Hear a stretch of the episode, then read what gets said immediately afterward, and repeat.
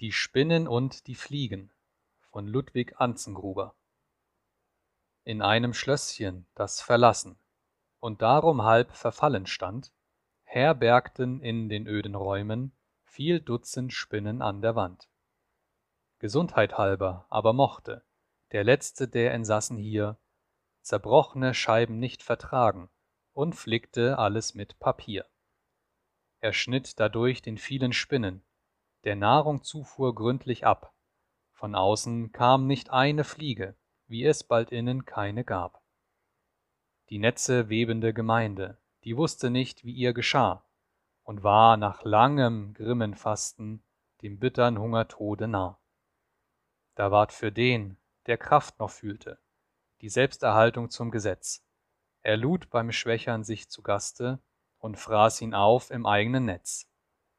Doch als zu höchst die Not gestiegen, da fügte sich, dass vor dem Schloss ein muntrer Knab vorbeigezogen, den Langeweile just verdroß.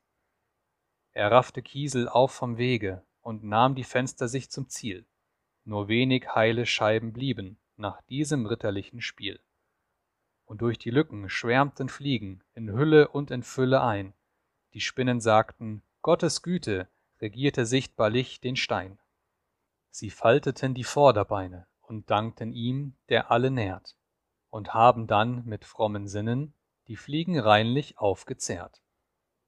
Doch meinte deren Schwarm hinwieder, der rings bestrickt vom Tod sich fand, die Scheiben habe ausgebrochen, der Satan mit selbst eigner Hand. Entging den grimmen Stricken eine, durch Gottes Huld hielt sie sich frei, und ward sie dennoch aufgefressen, so meint sie, dass es Prüfung sei. Das gilt von Fliegen und von Spinnen, die an Vernunft nicht überreich. Doch sind wir klugen Menschen ihnen, Gott Lob, in keinem Punkte gleich.